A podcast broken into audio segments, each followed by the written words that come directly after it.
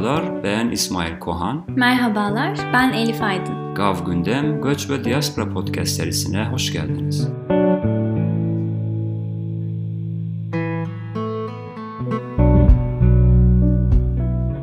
Bugünkü konuğumuz Doktor Gülçin Balat, Hacettepe Üniversitesi Türk Halk Bilimi Ana Bilimdarı Doktora Öğrencisi. Hocam hoş geldiniz. Hoş buldum hocam. Merhaba. Sefalar getirdiniz. Davetimizi kabul ettiğiniz için ayrıca teşekkür ederiz. Sefaya geldik. Teşekkür ederiz. Hoş ben geldiniz. Teşekkür ederim hocam. Beni böyle güzel bir programın parçası olma imkanı sağladığınız için bana. Hatırladığım kadarıyla sizin e, Balkanlar e, göçü konusu ile ilgili m, çeşitli araştırmalarınız var. Hatta son dönemlerde e, özel bir araştırma konusu olarak çalışıyorsunuz. Şimdi benim merak ettiğim bir konu var. E, neden Balkanlar göçüne yönelik e, ilgi gösterdiniz? Bunun temelinde neler yatıyor? Elbette bahsedeyim hocam. E, sözlerime şu şekilde başlamak isterim. Meşhur e, şairimiz Yahya Kemal Balkanlarla ilgili şöyle bir şey söylemiştir. E, kendisi de Üsküp doğumlu bir e, edebiyatçımızdır. Üsküp'te doğmuş, çocukluğunu orada yaşamış ve e, Türkiye'ye göç etmiştir. E, Yahya Kemal der ki, bir Türk'ün gönlünde nehir varsa Tuna'dır, dağ varsa Balkan'dır diye e, ifade eder. E, bizim de böyle bir yolculuk başlangıcımız var. Ben dördüncü kuşak Makedonya göçmeni bir ailenin ferdi olarak, torunu olarak Balkan çalışmalarına yöneldim. Ailemden getirdiğim, atalarımdan, büyüklerimden getirdiğim bir Balkan göçü belleği var. Bu tabii ki büyüdüğünüz süreçte, yani kişiliğinize, çocukluğunuzun, kimliğinizin oluştuğu dönemde ciddi anlamda sizi etkileyen bir unsur. Çünkü Balkan göçü yaşandıktan sonra, yani Türkiye'ye yapılan Balkan göçlerinin bir sonucu bu, bu Balkan çalışmaları. E, biz e, çünkü gerek Balkanlarla ilgili akademik çalışmalar, gerek e, edebi anlamdaki üretimler, hepsi Balkan kültürünün e, bir devamı olarak şu an hala mevcudiyet gösteriyor. E, benim ailem, anne tarafım e, Yugoslavya döneminde bin dokuz yüz elli beş yılında e, Makedonya'nın e, Manastır şehrine bağlı Kanatlar köyünden göç etmiş bir aile. Bizim köyümüzün şöyle önemli bir özelliği var. Adı Türkçe bir isim. Balkan coğrafyasında Türkçe ismi olan veya daha sonra değiştirilmemiş olan gerçekten az köy bulunmakta şu anda. Değişen siyasi gelişmelere bağlı olarak oradaki Türk kültür, Türk kültürüne ait birçok özellik değişti. E, yer adları, yani toponim adını verdiğimiz e, alan gerçekten çok önemli. Bugün ba- Makedonya bağlamında Türk kültür varlığının hala olduğunu ve geçmişten günümüze geldiğini kanıtlamak için çok önemli. E, o bölgedeki, yani Manastır bölgesindeki en büyük Türk köyü, yaklaşık bin sekiz yüz kişi şu an e, orada yaşamakta ve şöyle bir özelliği var. E, bizim köyümüz Atatürk'ün e, eğitimini aldığı, idadi eğitimini aldığı Manastır Lisesi'ne çok yakın, e, otuz kilometre mesafede. Yani Atatürk'ün de e, gerek siyasi geçmişi, e, kültürel birikimi Balkan coğrafyasından geliyor. Zaten e, babasının da yaşadığı yer bugün e, Kocacık şey Kocacık e, bölgesinde, Novak Merkez Jupa dediğimiz bir bölgede. E, bugün e, Balkan coğrafyasında e, ciddi anlamda kültürel ve tarihi birikim var. Bunların temsilcilerinden e, sanırım en bilineni ve en tanınanı Mustafa Kemal Atatürk. E, bu bağlamda ben de e, Ege Üniversitesi'nde Türk Halk Bilimi alanında yüksek lisansa başlamıştım. iki bin on altı yılında Türk Halk Bilimi alanında veya folkloristik alanında bizim alanımız Türk kültürüne, diline ait unsurları araştırıyor, kültür unsurlarını araştırıyor. Konu tez konusu ararken Makedonya'yı seçtim. Ee, ve e, köyümüzü seçmiştim. Yani çünkü e, oradaki Türk kültür varlığı geçmişten günümüze e, gerek akademik çalışmalarla arşivlenmeli, tarihe aktarılmalı. E, bizim kültürel ve e, tarihsel kimliğimiz bu yapılan çalışmalar. Yani oradaki Türk varlığını e, sürdürebilmek e, bugün Türkiye Cumhuriyeti Devleti'nin de bir politikası zaten. Gerek kültür politikası, gerek siyasi politikası. E, o yüzden bunlara çeşitli disiplinlerden destek vermek gerekiyor. Benim alanımda bu şekilde. Bugüne kadar Balkanlarla ilgili birçok çalışma yaptık. Balkanlarda Türk Dili ve Edebiyatı, çalış, Edebiyatı Araştırmaları dergisini kurduk iki bin on sekiz yılında. Dergi Park üzerinden buna girebiliyorsunuz, makale gönderebiliyorsunuz.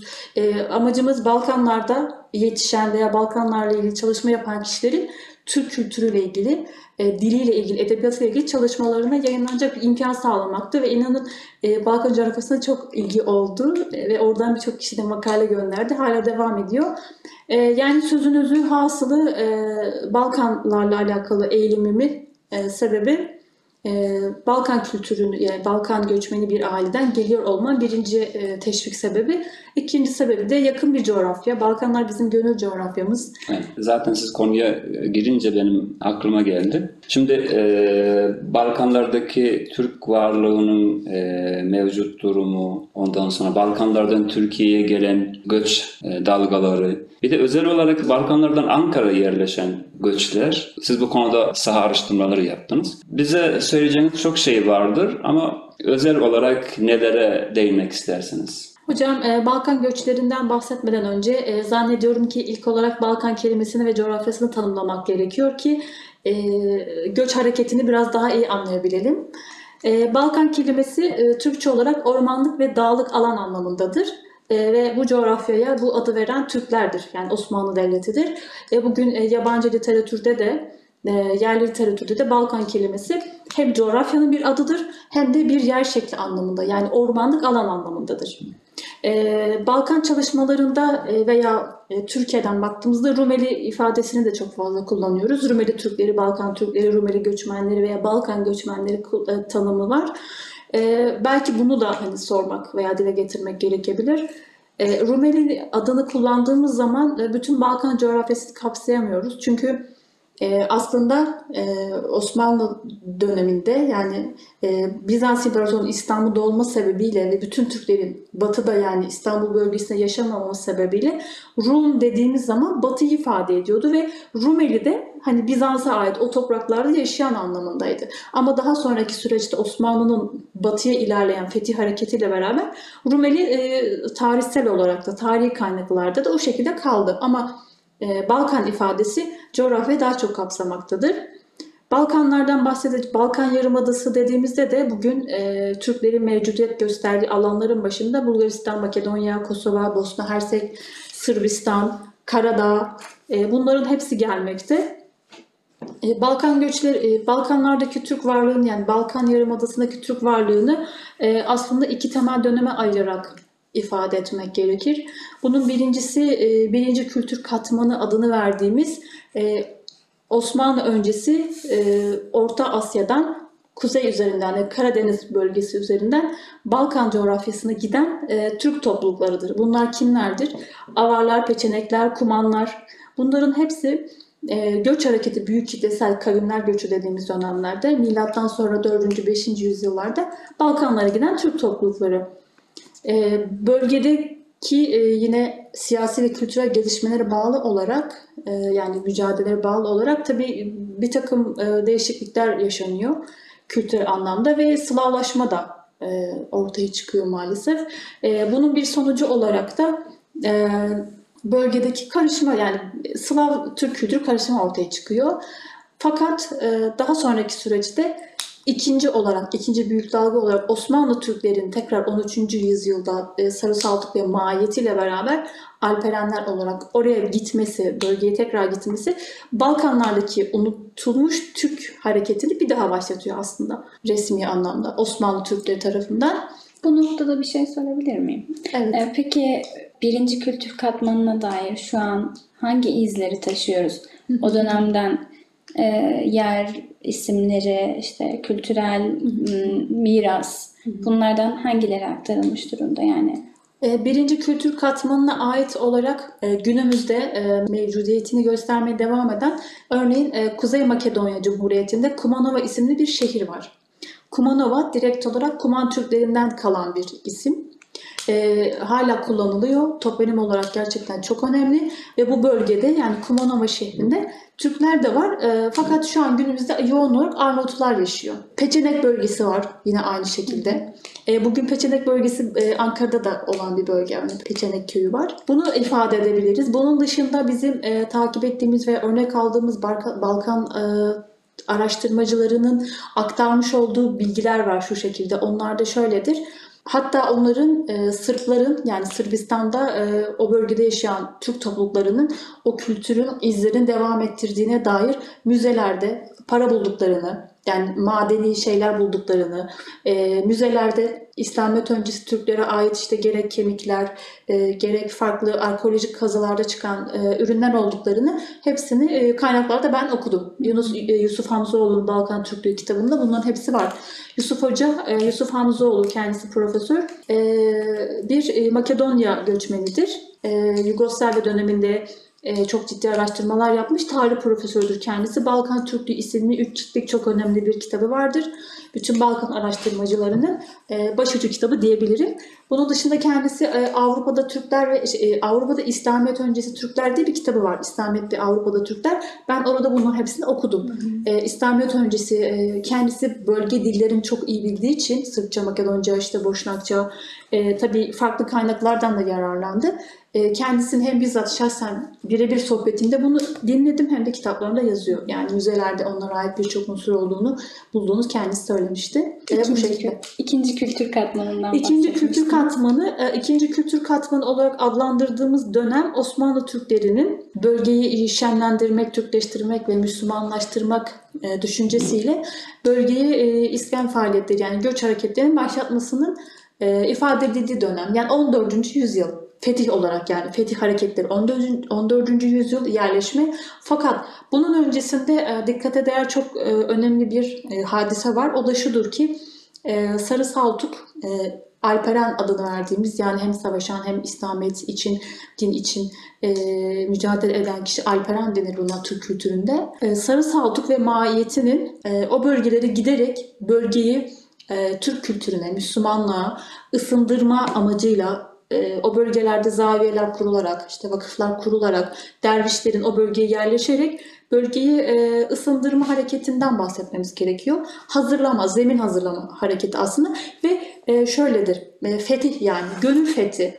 Osmanlı ikinci kültür katmanı aslında Sarı Saltuk ve maiyetinin Balkan coğrafyasının gönül fethiyle başlamıştır. Çünkü biz fethederiz, fetih açmak demektir. İşgal etmeyiz, biz fethederiz.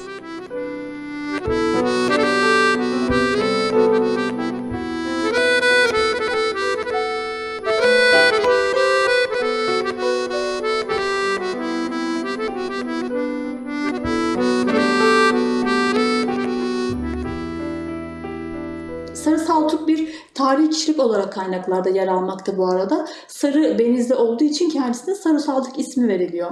Kendisinin Ebu'l-Hayr Rumi'nin Saltıkname isimli bir eseri vardır. Belki ilgi duyan araştırmacılarda olursa bakabilirler. Orada Sarı Saltuk'un başta Balkan coğrafyasını Türkleştirmesi ve Müslümanlaştırmasını daha sonra da diğer bölgelere gitmiş olduğu fetihleri anlatıyor. Sarı Saltuk Alperenler hareketinin bir sonucudur. Bugünkü Balkan Türklüğü, bugünkü Balkan Müslümanlığının bir sonucudur. Yani onların on üçüncü yüzyılda atmış olduğu tohumların biz hala bugün meyvelerini yiyoruz. Bu çok önemlidir. Bugün Sarı Saltuk'un Balkan coğrafyasında birden fazla makamı yer almaktadır. Birincisi, birincisi demeyeyim de en bilinenleri Bosna Hersek'te Blaga şehrinde Alperenler Tekkesi'dir.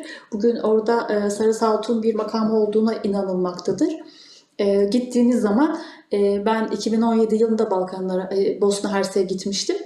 E, orada Blagaj Tekkesi'ni ziyaret ettik ve Blagaj Tekkesi'nde e, hala üç hilalli, üç hilalli yeşil bayrağı gördük. Yani Osmanlı Devleti'nden kalan bir miras olarak e, bunu görmüş olmak bizi ciddi anlamda heyecanlandırdı ve mutlu etti. Yani Osmanlı Devleti'nin Balkan coğrafyasındaki mevcudiyetiyle ilgili belki de şu ifade bile çok yeterli ve canlı olacaktır. Onun dışında Romanya'da Dobruca'da vardır, Babadağ'da. Yine Bulgaristan'da vardır. Kısaca şundan da bahsetmek isterim. Balkan coğrafyasında tasavvuf dahilinde türbeler, tekkeler çok önemli görev yapmışlardır. Çünkü hem edebiyatın geliştiği ortamlardır tekkeler, tekkeler Balkanlarda, tekke edebiyatı ve tasavvuf edebiyatı bağlamında çok önemli kişiler yetiştirmişlerdir. Bunun dışında E, o e, siyasi gelişmelere bağlı olarak da e, Balkan coğrafyasındaki tekkeler ve E, o alanlar, manevi alanlar Türklerin e, Müslüman ve Türk kimliğini taş, e, muhafaza etmelerinde ve günümüze kuşaklar arası aktarması da çok önemli işlevlere sahip olmuştur.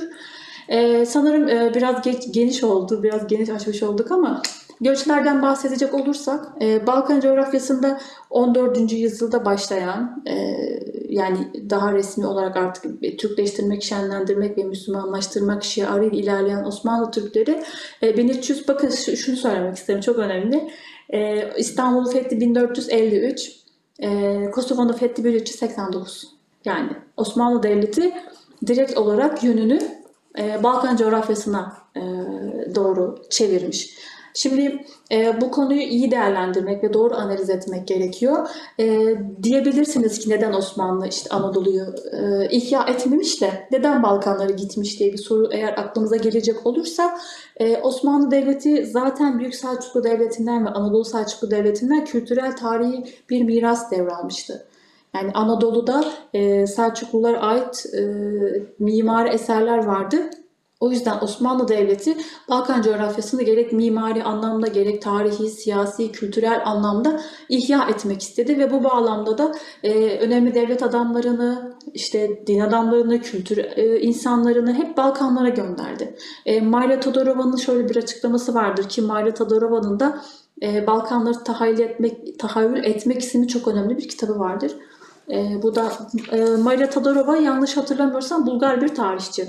E, kendisi şu an hala hayatta. E, yine Balkan çalışmaları yapmak isteyen e, araştırmacılar için Balkanları Tahayyül Etme kitabı önemli bir e, kitaptır. E, der ki Marya e, Todorova, e, Balkanlarda Osmanlı'yı aramak e, çok yanlıştır. Zaten Balkanlar Osmanlı'dır diye bir ifadesi var. Bu Osmanlı ne demek? E, bu şu demek, şimdi Osmanlı Devleti e, on dördüncü yüzyıl, yüzyıldan on dokuzuncu yüzyıla kadar e, bu coğrafyada yer aldı. Yaklaşık beş yüz elli yıl. Beş, e, tabii ki Balkan coğrafyasındaki her bir yerin işte e, Makedonya, Kosova, e, Bosna Hersek, Fatih Sultan Mehmet mesela Bosna Hersek'i fethettiği zaman e, bin dört yüz altmış beş olması lazım yanlış hatırlamıyorsam e, bir e, ahitname yayınlıyor. Çok meşhur Fatih Ahitnamesi olarak bu kayıtlara geçiyor. E, Fatih e, Bosna Hersek'i fethettiği zaman diyor ki e, Bosna Hersek tabii çok kültürlü bir bölge. E, Sırpları e, bu, dini anlamda yani e, çok farklı unsurların olduğu bir bölge. Buradaki Hristiyanlara, e, Katoliklere e, kesinlikle hiç kimse tarafından zarar verilmeyecektir diyor. Onların bütün dini hakları bizim devletimiz Osmanlı Devleti tarafından garanti altındadır diye Fatih Ahitnamesi var. O dönemde e, Hırvatların örneğin e, Fransiskanları var, din adamları yani.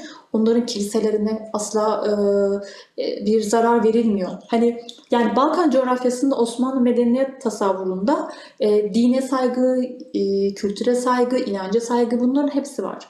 Yani Balkan coğrafyasında Osmanlı Devleti beş yüz elli yıl ne yaptı, nasıl kaldı diye düşünecek olursak bunun e, cevabı budur. Osmanlı Milliyet Sistemi sayesinde e, istimalet politikasının, e, yerleştirme politikasının bir sonucu olarak e, din, dil, hoşgörü vardı.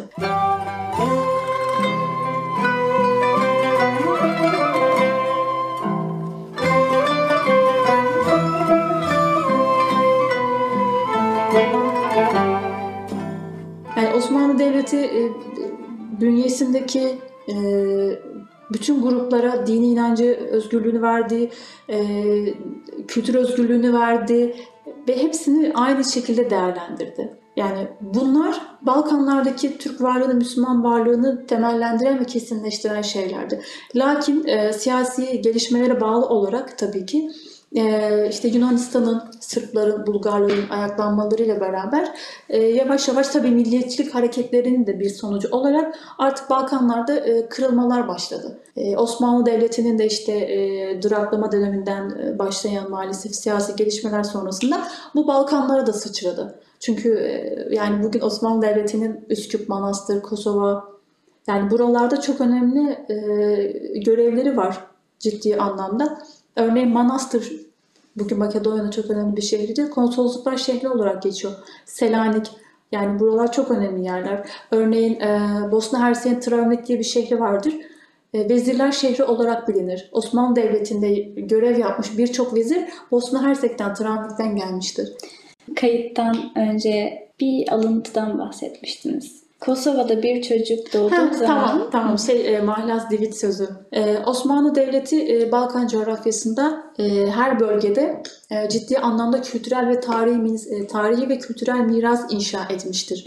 E, bunların sonuç, e, bunların örnekleri hanlar, hamamlar, köprüler, okullar, medreseler. Bugün Balkan coğrafyasında hala e, Osmanlı Devleti'nin yapmış olduğu e, köprüler kullanılmaktadır. Yani Osmanlı Devleti örneğin köprü yaptığı zaman bunu sadece Müslümanlar için yapmamış. Gayrimüslimlerin de kullanması için köprüler inşa etmiş. Yani bunların hepsi Osmanlı e, medeniyet tasavvurunun bir e, örneğidir. E, Osmanlı kültürel anlamda da Balkan coğrafyasında ciddi olarak e, etki e, göstermiş. Bunu e, şu şekilde örneklemek isterim. E, Aşık Çelebi Kosova için e, şunu söyler. Kosova'nın iki önemli şehri vardır. Yani çok bilinen e, Prizren ve Priştina. Priştina bugün başkentidir. E, Prizren için şunu söyler Aşık Çelebi. Prizren'de doğan e, her bir e, çocuğun e, mahlası vardır. Çocuk mahlasıyla doğar. Priştina için, e, Priştina'da doğan, e, doğan çocuk da dividiyle, kalemiyle doğar. Yani e, kültürel olarak o kadar zengin bölgeler ki Osmanlı döneminde. Böyle sözler e, ortaya çıkmış, anlatılmış. E, Balkan coğrafyasından tabii siyasi gelişmeler e, sonrası Osmanlı'nın maalesef güç kaybetmesiyle göçler başlıyor. Özellikle bin sekiz yüz yetmiş yedi bin sekiz yüz yetmiş sekiz e, doksanıncı Harbi'nden sonra, Osmanlı-Rus Savaşı'ndan sonra e, ciddi anlamda göç hareketleri başlıyor. Deyim yerindeyse e, diğer unsurlar e, Türkleri Balkanlardan atmak istiyorlar ve bunun içinde tabii göç hareketleri başlıyor. Kitlesel olarak göç ettirmek istiyorlar. E, mezalimler, soykırımlar, sürgünler, e, katledilmeler e, maalesef çok ciddi e, sonuçları ortaya çıkıyor. Yani özellikle mezalimler, bugün Bul Yunanların, Bulgarların yapmış olduğu mezalimler. E, hatta bunu dile e, getiren bir eser vardır. E, McCarthy'nin Ölüm ve Sürgün adlı eserini tavsiye ederim ben araştırmacılara. Bir yabancı olarak e, o dönemde yaşanan o e, sürgünleri, mezalimleri anlatır. Balkanlardan göç hareketi, yani birinci göç hareketinin e, bin sekiz yüz yetmiş yedi bin dokuz yüz yetmiş sekiz doksanıncı Harbi'yle başlatabiliriz. Öncesinde de tabii yine göçler yaşandı ama hani ciddi anlamda çok kitlesel olarak doksanıncı Harbi'yle başlatabiliriz. E, Osmanlı'ya doksanıncı Harbi'yle beraber Balkan coğrafyasından Türkler ana vatan olarak gördükleri e, Anadolu'ya tekrar dönmeye başladılar. Bu süreç tabii çok zor ve çok sancılı geçti. E, göç yollarında vefat eden insanlar oldu, tecavüzlere uğrayan kadınlar oldu, maalesef işte soykırıma uğrayan birçok insan oldu.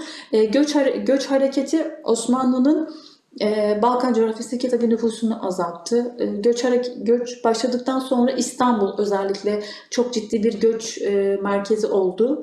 Bu McCarthy'nin Ölüm ve Sürgün kitabından bahsettiniz ya, orada hı hı. E, girişinde çok e, güzel bir e, açıklama yapıyor aslında. Genellikle Türklerin ve Müslümanların başka e, uyruktan insanlara zulüm yaptığı yönünde bir a, ana akım bir söylem var.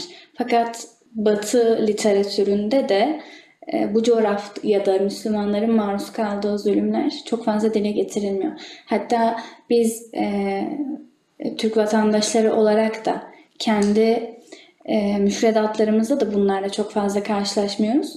E, maalesef ki ben göçle ilgilenmeye başladıktan sonra e, işte Girit'te, evet. Yunanistan'da yapılan, işte Bulgaristan'da yapılan e, o mezalimin şiddetini Boyut, ve büyüklüğünü, evet. boyutlarını çok daha iyi idrak etmeye başladım. Umarım da hepimizin yolu Balkanlara düşer, evet. oralara gidebiliriz. Bunu, bunu belki şu şekilde açıklamak gerekiyor. Şimdi biz e, yani gerçekten Türk topluluğu olarak e, çok acılar yaşamış fakat acılarını dile getirmemeyi tercih etmiş biz bir milletiz. Yani e, biraz e, deyim yerindeyse şey bir ifade olacak ama hani yaşadığımız e, olayı reklamını çok yapamamışız. Yani veya hatırlamak istemiyoruz. Hani o günleri hatırlamak istemiyoruz. Örneğin ben e, Balkan göçmenleriyle görüştüğümde, birebir sorduğumda e, hep büyüklerinin, yani bu göç hareketinin birinci e, faili, ya yani birinci kişisi kişisi olarak büyüklerinin göçten bahsetmek istemediklerini hep anlattılar. Yani göçü anlatmak istemediler. Biz bilmiyorduk. Anlatmadılar.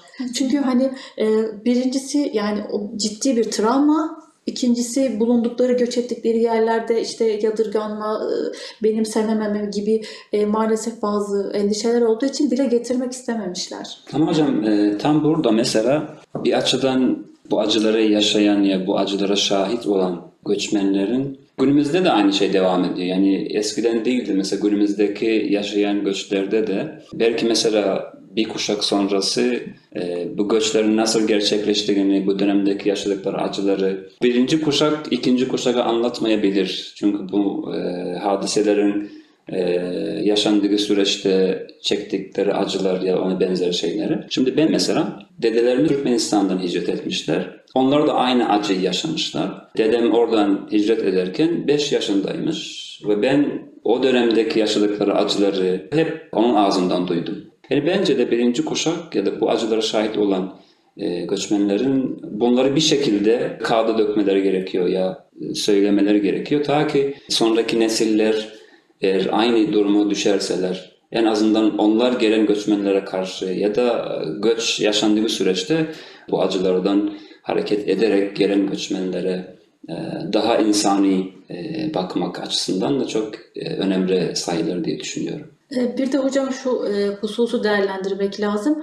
Şimdi bu göç sürecini, yani göç öncesi, göç sırası ve göç sonrası süreci göç hikayeleri olarak değerlendiriyoruz. Yani göç anlatıları.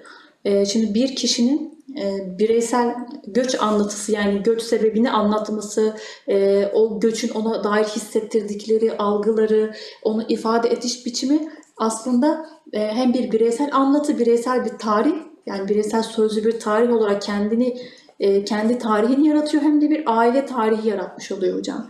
Yani bu anlamda hem arşivlenmek açısından çok önemli, hem de dediğimiz gibi o coğrafyalarla, yani göç edilen coğrafyalarla alakalı bir bellek oluşuyor. Yani kimlik, tarihsel varlığının kökenleri ortaya çıkmış oluyor, temellendiriliyor. Ama tabii şimdi yani göçün boyutu gerçekten farklı. Şimdi örnek vermek gerekirse Balkan Savaşları sonrası yaşanan göçleri ifade ettiğimiz zaman çok ciddi bir mezalimden bahsetmek zorundayız.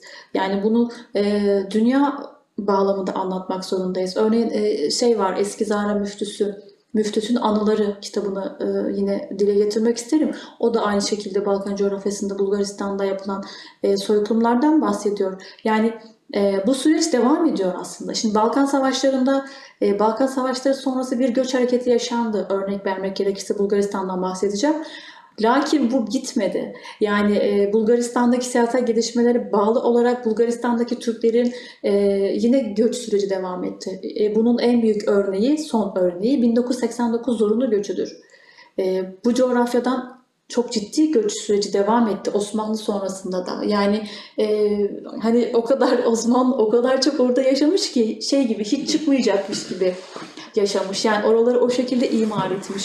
Yani ama e, devam etmişler. Yani Türkleri Balkanlara atmak için elinden gelenleri yapıyorlar. Çünkü e, Türkler ve Müslümanlar o bölgenin ötekisi. Yani ama kime göre ötekisi? Halbuki nüfus, yani demografik yapıya baktığımız zaman Müslüman oranı o kadar fazla ki, yani hatta evet, Bulgaristan'da evet. yüzde doksanı Müslüman bir coğrafya, tam yanlış hatırlamıyorsam eğer, hı hı. çok büyük bir fark vardı yani arada.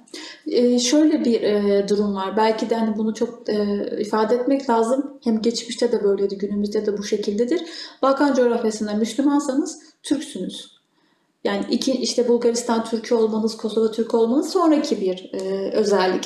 Ama Müslümansanız Türksünüzdür. E, maalesef bunu şöyle örneklemek e, zorunda kalacağım ama e, doksan iki doksan beş Bosna Savaşı'nın bir sonucu oldu bu. Yani şu şekilde sonucu derken, Sırplar Boşnakları e, öldürürken Boşnak olduğu için öldürmedi. Türk ol, olduğu için öldürdü ve Türklerden intikamımızı aldık dediler.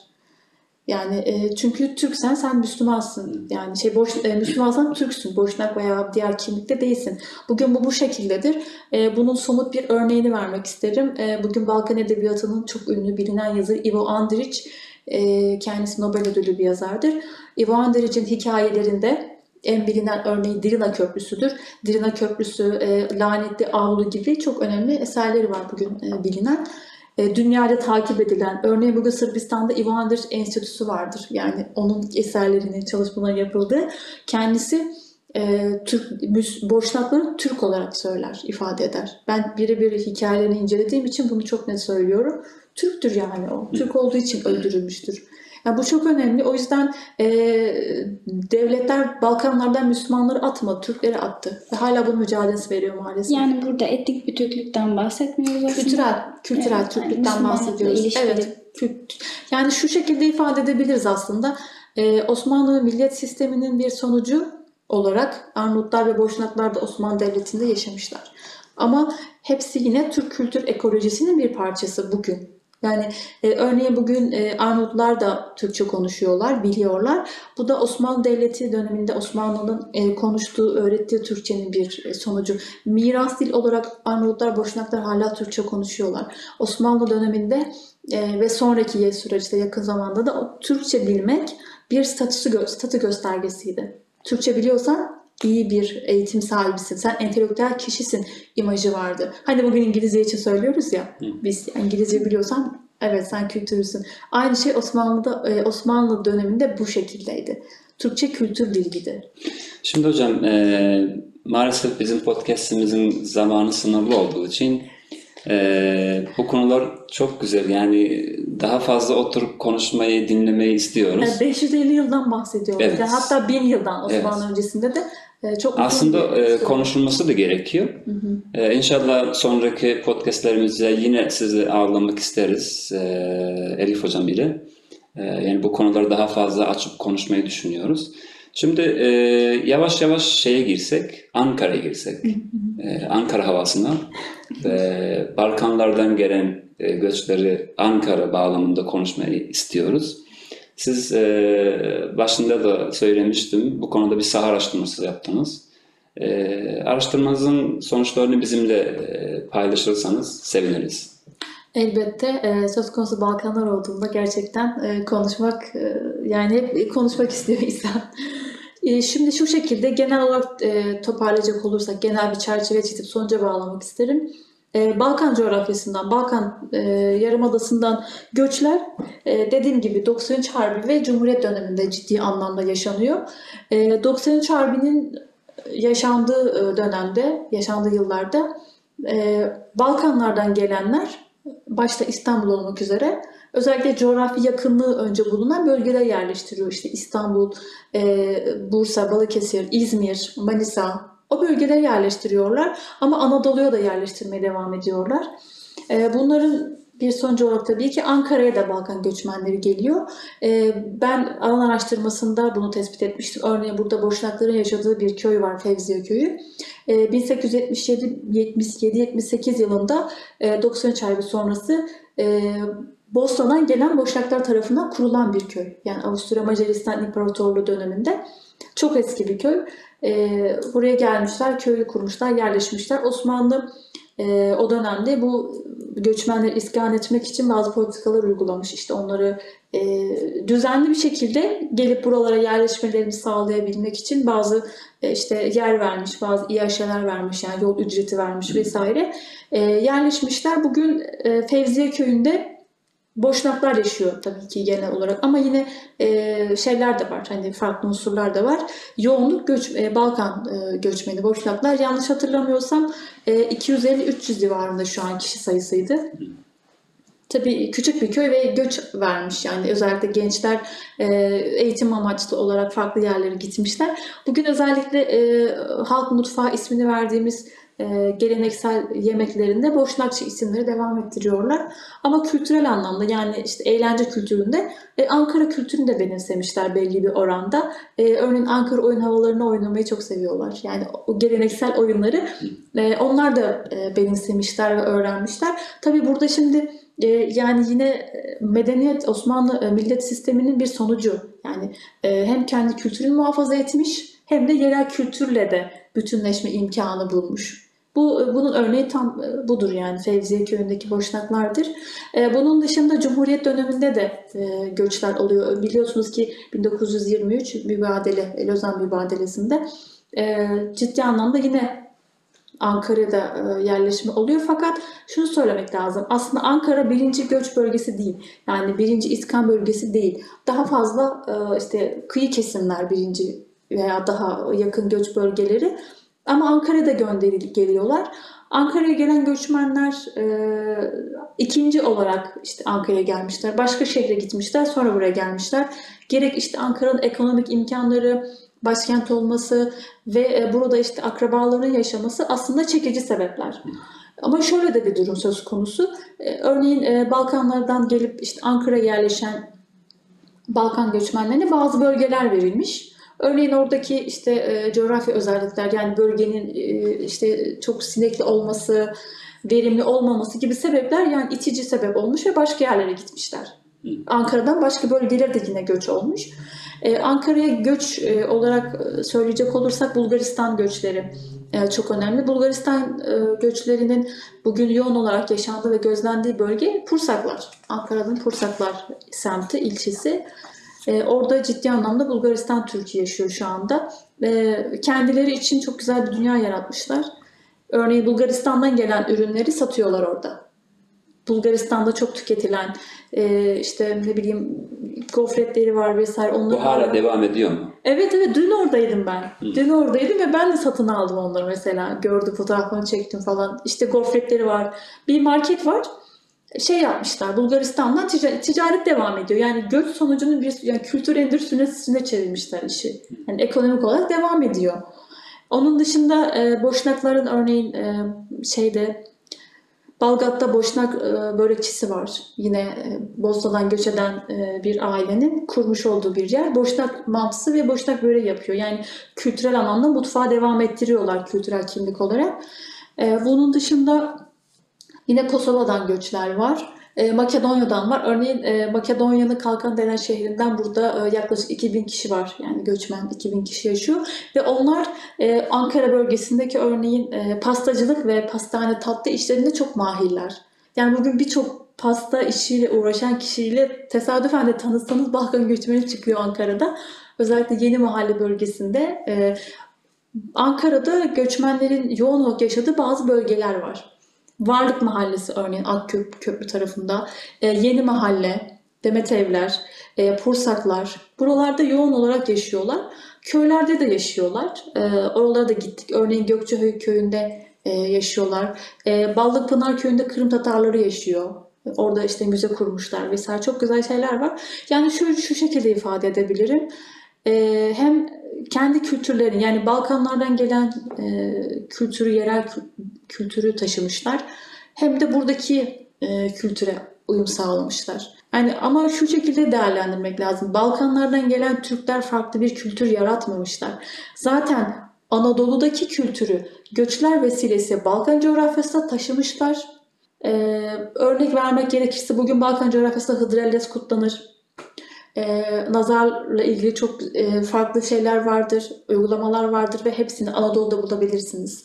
Ve Anadolu'da kullandığınız bazı kelimeleri orada bulabilirsiniz. Bugün mesela e, Makedonya'nın Kalkan denen şehrindeki Türkçe, inanın Karadeniz bölgesindeki Türkçe'ye çok benzer.